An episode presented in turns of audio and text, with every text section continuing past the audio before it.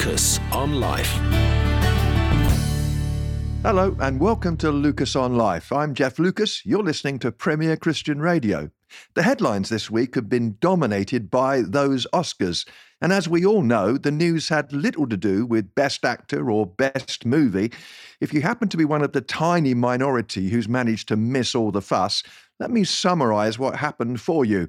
After comedian Chris Rock made a joke about Jada Pinkett Smith's hairstyle, she's battled alopecia, her husband Will Smith walked up on stage and gave Mr. Rock a pretty hefty slap. And there was a subsequent drama too. Shouting profanities from his front row seat, Will Smith continued with a verbal assault. There followed a tearful apology from Smith that didn't name Mr. Rock, and then a follow up apology that did. Social media has been jumping for the rest of the week, some applauding Smith because he defended his wife, others condemning such a gratuitous show of violence. It's just my opinion, of course, but I fall into the latter category. Sadly, people follow the fashion choices and the lifestyle choices of their heroes and icons. I imagine a few young men and women may be more encouraged to hand out a slap when someone says or does something they don't like. So, what has this got to do with us? Well, the root of this drama is that Smith was offended for his wife, and that's what drove him to do what he did. Offence births anger, and anger stirs violence. Come to think of it, there's been a lot of talk about offendedness lately in the drama that's a billion times more important than the Oscars kerfuffle. As President Joe Biden made off the cuff, off the autocue comments about President Putin this week, suggesting he shouldn't stay in leadership and calling him unpleasant names, the White House desperately tried to roll back the comments, which Biden stuck by. The concern was that it's not a good idea to offend an irrational chap who has a couple of thousand nukes. Offendedness. It's at the Oscars, it's on the global political stage, and it breaks out in the church a lot too. So, we need to reflect upon it. Tonight on Lucas on Life, we're talking about being offended. I hope no one will be offended as we do. Stay with me.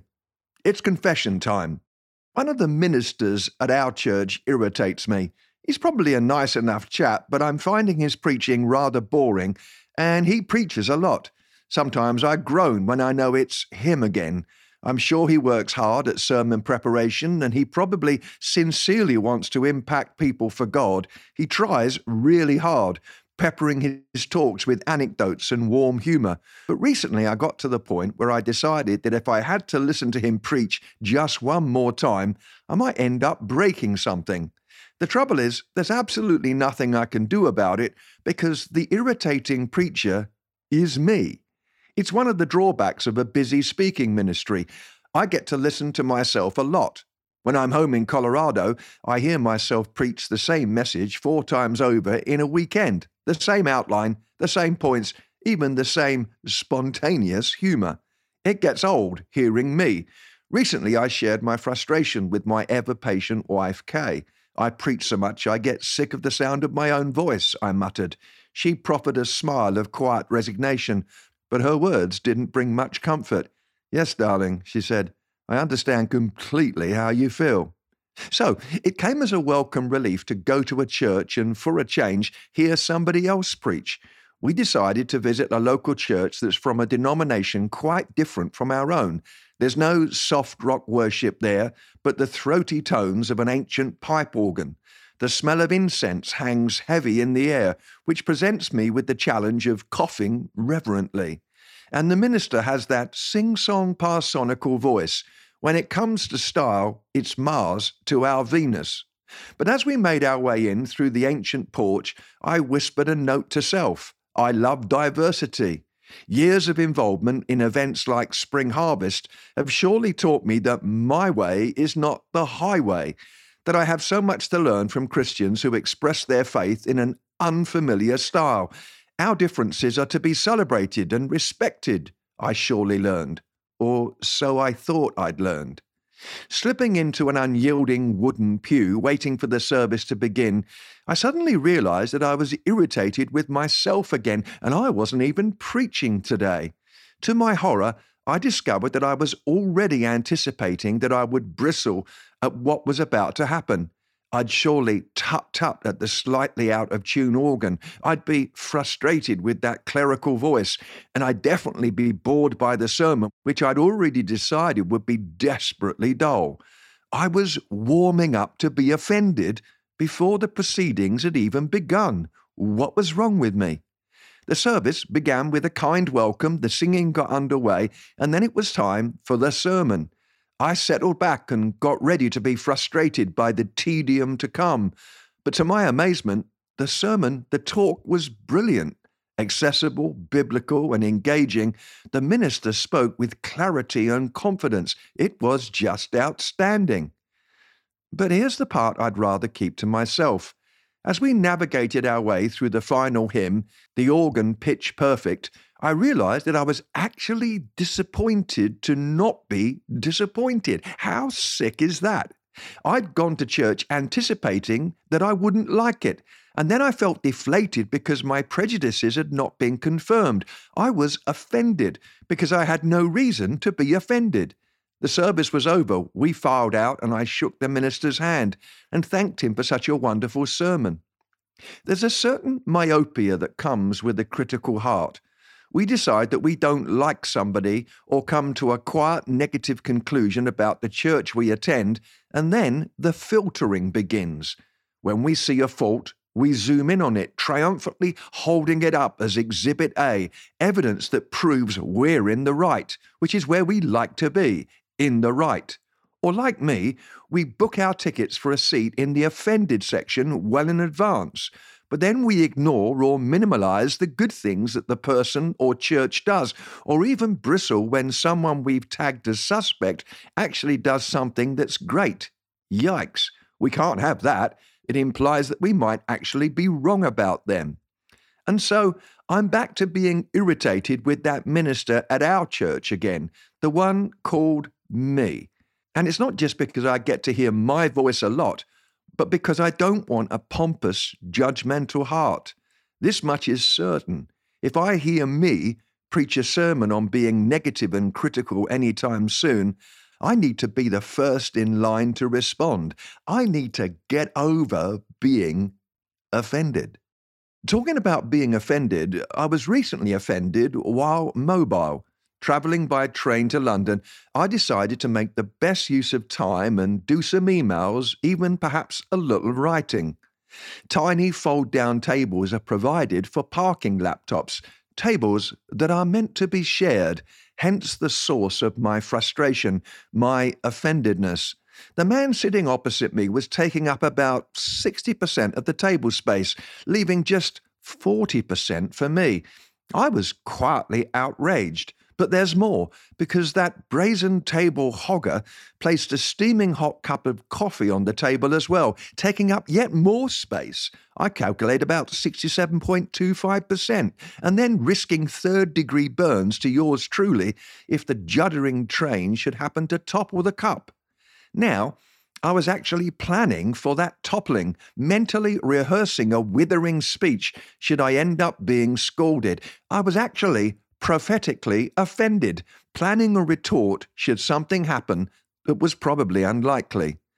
But I'm not alone in my bristling, my offendedness, because it seems like we've become a culture that has perfected the art of being offended. Our politicians and leaders often descend into acerbic jibing, which is a concern. Some years ago, the journalist Janet Street Porter wrote that we have become shouty Britain, and I fear that it's got worse since she coined that phrase. Ironically, surely our verbosity is perhaps only matched by our fragility.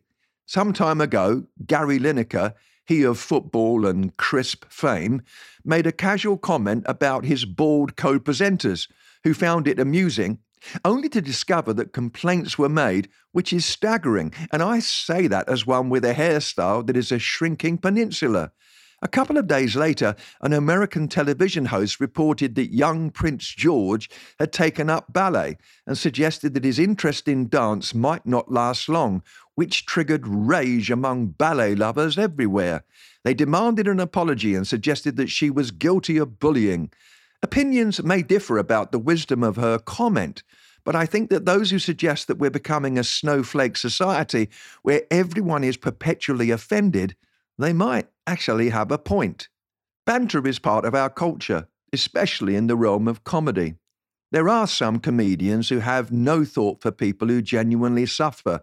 I think of one famous chap who has sick jokes about children dying of cancer and starving African children, and I don't think there's any excuse for that. But surely we can take things too far. Some people seem to live their entire lives permanently camped on the brink of being offended. They probably got upset with the midwife who delivered them, irritated by entering the world only to begin life by having their bottoms smacked. Offendedness can be weaponized. It can be used as a nifty ruse. Instead of stamping our feet and huffing and puffing with childish petulance, we implore the trembling bottom lip routine and cry that we're offended. And then when others dash to appease us, we become the victor while disguising ourselves as the aggrieved victim. And then Christians have an extra weapon that can upgrade a pop gun of offense into the relational equivalent of a cannon God Himself. Upset at the sermon, the worship song, the service time, the pew arrangement, not being included in the flower rota, if you love being offended, join a church. There's no shortage of issues that can irritate. But then we insist that our preference or opinion mirrors God's opinion on that matter. The Lord of the cosmos is called as a witness for our prosecution. Back on that train, the chap who was sitting opposite me was in serious danger. He finished his coffee, so I was denied the opportunity to be scolded and thus be scolding, but he was inching his laptop yet further into my already minuscule table territory. Being offended, sometimes it's just about territory and selfishness. And bluntly, that's childish and somewhat pathetic. Well, tonight we've been considering the epidemic that seems to be sweeping across our culture. I'm not talking corona, I'm talking being offended.